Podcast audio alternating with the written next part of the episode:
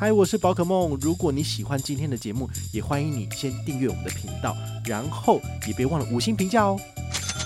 今天的主题是什么是 DCC 啊？海外刷卡很容易中招诶，到底怎样才能够避免这种情形呢？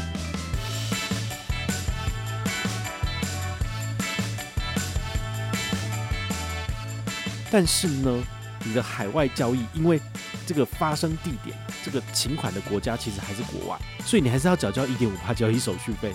所以你这样一来一往之下，你损失的是多少？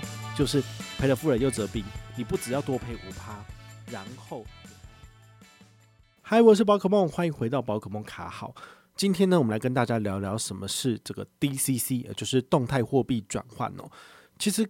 大概上个礼拜吧，哈，就是有至少三家的新闻媒体记者来采访我，我其实也觉得蛮纳闷，就是怎么会忽然间来聊这个哈？那其实就是因为呢，林氏璧医师呢，他在网络上面分享，就是日本 DCC 中招会有五趴会损的问题。好，那很多记者他当然会想要就是针对这个主题再多挖一点资讯，所以就跑来问我哈。所以你可以在中视跟 TVBS，然后还有在其他电视台上面去看到，就是他们采访我的部分。那我们今天这集节目呢，就来跟大家仔细的解说，这到底什么是 DCC？好，DCC 的话呢，它的原文是 Dynamic Currency 这个 Conversion，中文就是翻成动态货币转换。那它是什么样的玩法呢？通常啊，如果我们在海外刷卡的话呢，不走 DCC，其实就是走国际发卡组织。那不论是 Visa、Master 还是 JCB，它其实每一个工作日，它都会去在它的网页上面公告，就是他们所谓的。币值的这个数字，那银行呢就会抓取这个数字，然后来计算这个汇率给你。好，那它这个汇率呢，其实是每一天都会公告的。好，但是它可能会有点时间差，比如说今天十一月一号，它可能公告的是十月二十八号、二十九号，好，它就会晚个一两天。所以银行它在做这个清算的时候，它也会去抓取这个发卡组织的数字，然后算出一个最正确的数字给你。那通常这样子的刷卡汇率呢，跟我们在银行里面做这个现金的买进或卖出，其实不会相差太大，好，所以它比较不会有这个所谓的呃换汇的汇损的问题。但是这个 DCC 就不一样了，因为它这个动态货币转换是你在刷卡的当下就能够知道你刷的金额是多少。那他们最大的特色就是说，它会以你这张卡片的这个国家的币别来做计算。比如说我在日本刷卡，但因为我这个卡片是台湾发行的，所以它所显示的币别就会是以新台币为主。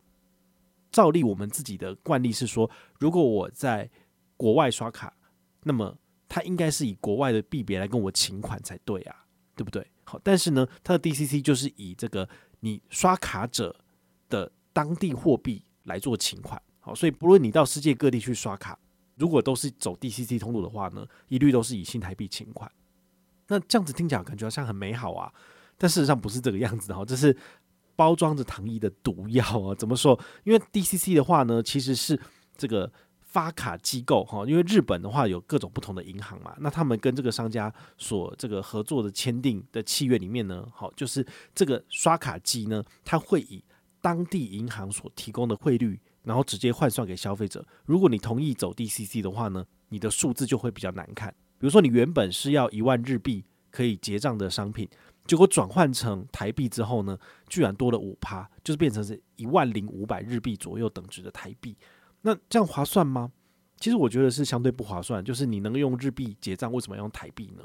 而且你不要忘了，很多的信用卡公司他们在做海外交易回馈的时候，它是以外币的请款跟外国的这个消费地点为作为这个判断的依据。如果你最后选择的是新台币，那不好意思哦，他就不会给你所谓的海外回馈了。但是呢，你的海外交易，因为这个发生地点、这个请款的国家其实还是国外，所以你还是要缴交一点五趴交易手续费。所以你这样一来一往之下，你损失的是多少？就是赔了夫人又折兵。你不只要多赔五趴，然后你还要再多付一点五趴交易手续费，那就是六点五趴了。好，那很多记者就在问我说，为什么要这样子？其实可想而知嘛。这个海外的店家呢，他们在接受这个消费者使用信用卡的时候，就会被收取所谓的手续费。那为什么这些当地的银行或者是当地的发卡机构会鼓励当地的这些呃商家，就是去诱使或者是主动去提醒消费者可以使用 DCC？的原因当然是因为它可以被收取比较少的手续费，那甚至还有一些退佣的情形。那这种情况之下呢，他当然会希望大家能够多使用 DCC，它可以就是付比较少的钱给这个发卡机构嘛，好，所以这就是所谓的共犯结构啦。好，但是对于消费者来讲，我觉得是非常非常不利的。所以你如果出国的话呢，好，遇到了所谓的 DCC，通常。他会有可以选择的余地，如果没有选择就直接中招的，我觉得那真的是违法的，因为它基本上是不道德的。好，所谓的 DCC 都还是要让你做选择的。好，不论你是把它圈起来，或者是你在按钮上面去选择你要的哪一个币别来做结账，其实它都应该要给消费者一个选择的空间。好，以我自己的例子来讲，大概在十年前我去泰国的时候，我在泰国的这个苏万纳普机场。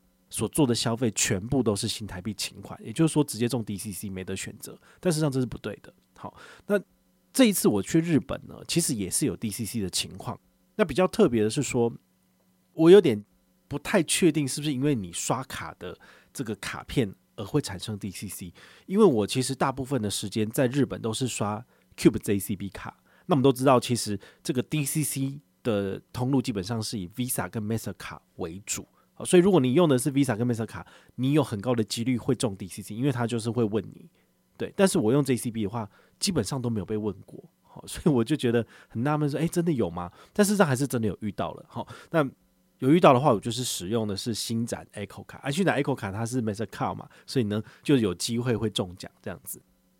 有遇到的情况是在在京都的话呢，是东本院士旁边，好，它有一个东西 Donkey。你在那边买东西的话呢，的确他会问你，就是要不要做 DCC 的选择。但是我在京都的后站，好，京都后站的话呢，有一间那个 Donkey Donkey。那这个唐吉诃德呢，它有很大的海报在跟你提示说，诶、消费者，尤其是海外的消费者，可以使用 DCC，好，用本国货币结账之类的。好，那时候我有发现，都跟大家讲说，这个是很烂的，千万不要中招。那时候他就没有问我，他就直接结账就结日元，所以我其实有点纳闷哦，会不会是？其实是各家的店家，他们可以做选择，就是优先以日币来做结算，就不会让消费者做选择。但是有一些店家呢，哈尽管是不同的分店，他还是会出这个选项让你来做选择。那我的同行友人呢，好，就是呃后来跟我在日本相遇的这个台北的朋友，他就说啊，他自己一个人在大阪旅行的时候，他因为不晓得选哪一个比较好，他就直接选新台币，因为他觉得觉得新台币比较比较熟悉。但事实上就错了，因为你他想等要多付的钱是多付五到十趴，好，所以这个是蛮惊人的一个数字。如果你刷的是一百万日币的话呢，差五趴就是差五万日币，差蛮多的。好，所以我建议大家呢，在每一次的消费，你都要特别的小心跟谨慎。如果有遇到 DCC 的情况，请你尽量选择那个日本当地的货币，就是日币来做结算。那如果你在欧美的话呢，当然就是以比如说欧元。或者是以美金来做结算，就不要使用新台币的，因为使用新台币的话呢，你到最后你就会吐血，就是真的比较贵。好，所以呢，这是今天要跟大家分享的。那如果你有任何的问题或任何的想法，也欢迎你就是到粉丝页私讯我，好，或者是留言，好，或者是抖内都可以。好，我们有看到的话呢，都会在做节目跟大家回报哦。我是宝可梦，我们下回再见，拜拜。